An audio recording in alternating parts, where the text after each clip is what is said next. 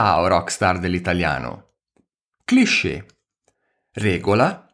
Modello di comportamento convenzionale, stereotipato, che si ripete abitualmente. Espressione banale, priva di originalità. Oggi torniamo a parlare di cinema e dei suoi cliché. Se nella tua vita hai guardato più di un film, avrai sicuramente notato che certi comportamenti e situazioni li troviamo praticamente uguali nei più disparati film. In questo episodio, frutto della mia passione di lunga data per i film e dell'aiuto di zio Google, ho raccolto quelli secondo me più evidenti e assurdi. Ecco a te più o meno 33 cliché. Partiamo con i poliziotti, soprattutto quelli nei film americani. Ce n'è sempre uno sovrappeso. Spesso mangiano le ciambelle, soprattutto in macchina, o hanno i baffi. Inoltre ce n'è sempre uno che non crede al protagonista. E abbiamo spesso un poliziotto buono e uno cattivo. E che dire del poliziotto anziano, vicino alla meritata pensione dopo tanti anni di duro lavoro, a cui succede sempre qualcosa prima di andarci. Oppure viene richiamato in servizio poco dopo la pensione per risolvere il caso del secolo. Poverino, voleva soltanto godersi un po' la vita adesso e i pompieri e l'ambulanza che arrivano sempre subito dopo che il protagonista ha ucciso il boss finale, non arrivano mai prima, sempre quando ormai è tutto finito. Vogliamo parlare di auto? Parliamone. Perché ogni auto che si schianta contro un albero o qualsiasi altra cosa deve sempre esplodere? E anche se l'auto viene soltanto sfiorata durante un tamponamento, fa un salto mortale triplo e salta in aria, esplode. Ma le auto nei film sono alimentate a benzina o nitroglicerina? Ah, e cosa mi dite degli inseguimenti? Quando le auto fanno dei salti surreali e una volta atterrate continuano a viaggiare senza che nulla si sia rotto? A proposito di esplosioni, ti sei mai accorto che le bombe nei film vengono sempre, e dico sempre, disinnescate negli ultimi due o tre secondi del conto alla rovescia? Non ho mai visto una scena in cui l'esperto di turno fosse riuscito a disinnescarla molto prima. Ma torniamo alle auto, che ci offrono molti spunti quando parliamo di cliché. Questo è particolarmente diffuso nei film dell'orrore. Non importa se l'auto è una Ferrari nuova di zecca o se è una vecchia Ford. Le macchine nei film horror non partono mai quando uno dei personaggi vuole usarne una per fuggire dal killer girano la chiave, ma niente. È una maledizione inspiegabile.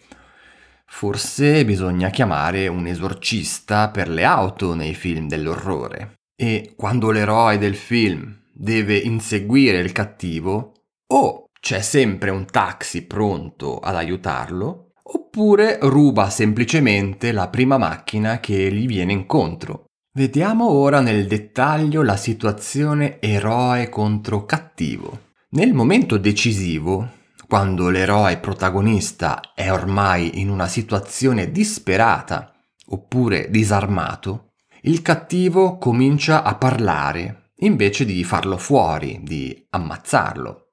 L'eroe, dal canto suo, riesce sempre a fare fuori tutti i seguaci e discepoli del cattivo con una facilità impressionante. Ciò non vale per l'antagonista principale, che sembra non morire mai e che dovrà essere ammazzato anche più di una volta con colpi di pistola o buttandolo giù da qualche grattacielo. Non saranno mica dei gatti che hanno sette vite questi cattivoni? Ah, il cattivo o il killer, prima di ammazzare l'eroe, decide sempre di raccontargli la propria vita. Non si sa mai che l'eroe voglia scrivere una biografia sul killer. Un altro stereotipo inerente ai criminali nei film americani. Di frequente hanno uno spiccato accento dell'Est Europa o italiano e spesso sono mafiosi. Quando l'eroe è circondato da dieci nemici, i nemici si mettono d'accordo di attaccarlo al massimo in due alla volta. Gli altri aspettano pazientemente il loro turno. Che organizzazione, ragazzi! E qualcuno può spiegarmi perché le armi automatiche hanno sempre la peggio contro le comunissime pistole? Le armi automatiche non colpiscono l'eroe nemmeno dopo 200 spari. Invece l'eroe di turno, con un solo sparo, uccide i nemici. Cambiamo argomento. Le porte, ragazzi, le porte. Ma sono fatte tutte di carta? tutti riescono a sfondarle senza problemi con un po' di rincorsa. Io ci ho provato a casa e a momenti mi rompo un braccio. E perché si possono aprire le porte di un aereo e nessuno ha mai problemi di ossigeno? Hai mai notato che quando qualcuno deve rubare i vestiti a qualcun altro, i vestiti sono sempre della taglia giusta, mai più grande o piccola? Poi sembra che tutti i protagonisti nei film abbiano lo stesso superpotere, andare sott'acqua con gli occhi aperti, senza maschera o occhialini e vedere tutto incredibilmente nitido. Una cosa che non ho mai capito sono le telefonate. Nessuno alla fine della conversazione si saluta mai come faremo noi comuni mortali nella vita quotidiana. La telefonata non termina mai con un ciao, un grazie o simile. No, sempre solo attaccando il telefono senza ulteriore commento. Ma, già che stiamo parlando di dispositivi elettronici, come la mettiamo con i computer? Se c'è qualcuno che sta lavorando al computer, ogni azione emette spesso un suono e il mouse pare che nei film sia stato proibito. Non ho mai visto qualcuno usare un mouse nei film. Per ogni comando si usa la tastiera in modo continuo senza alcun senso. Cambiamo un attimo punto di vista. Praticamente in tutte le scene, dopo una notte di passione, lui o lei allunga il braccio per vedere se è rimasta traccia del partner, che si è già alzato e sta per vestirsi oppure se n'è già andato. Mai una colazione insieme, mai. E gli studenti che in qualunque scuola al suono della campanella schizzano via tarantolati senza ascoltare più il professore che cerca invano di assegnare loro i compiti? Sarebbe piaciuto anche a me fare così quando andavo a scuola. I film d'amore sempre così. All'inizio lui e lei si odiano, e anche parecchio.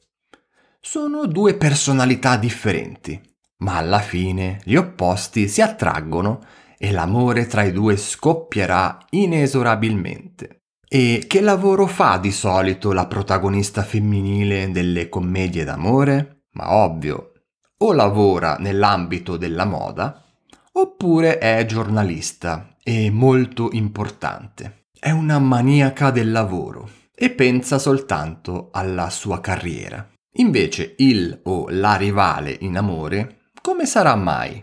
Di solito è antipatico, arrogante, innamorato di se stesso e spesso si tratta di un ex della protagonista. Un'altra cosa che non ho mai capito è perché nei film thriller o dell'orrore il gruppo di protagonisti si debba sempre dividere. Tu e lei andate di là, noi andiamo di qua. non hanno ancora capito che l'unione fa la forza e che sarebbe più semplice combattere il nemico? C'è nessuno? Chi è? Le frasi tipo di ognuno che ha capito che c'è un intruso in casa. Come se l'intruso rispondesse presentandosi. Personaggi dei film. State in silenzio e scappate dal pericolo imminente, piuttosto che chiedere nome, cognome, indirizzo, vita, morte e miracoli del nemico. Per concludere, che dire del 99% dei film che finisce con un happy ending? Che noia. Ok, direi che possono bastare. Quale di questi cliché ti sembrano i più assurdi? E ne conosci altri che non ho menzionato? Fammi sapere, sono curioso. Ti ricordo che puoi avere accesso alla trascrizione di questo e tutti i futuri episodi diventando un membro attivo del podcast con un supporto mensile. Ti lascio il link nella descrizione dell'episodio. Ti piacerebbe migliorare radicalmente la tua comprensione dell'italiano comodamente da casa tua divertendoti con i film, allora iscriviti alla 14 Day Italian Movie Listening Challenge, dove grazie a delle clip di film metterai il turbo alla tua comprensione. Se vuoi saperne di più, clicca sul link nella descrizione o vai sul mio sito italiancoach.net. Per oggi è veramente tutto Grazie di cuore per l'ascolto e a presto. Ciao ciao!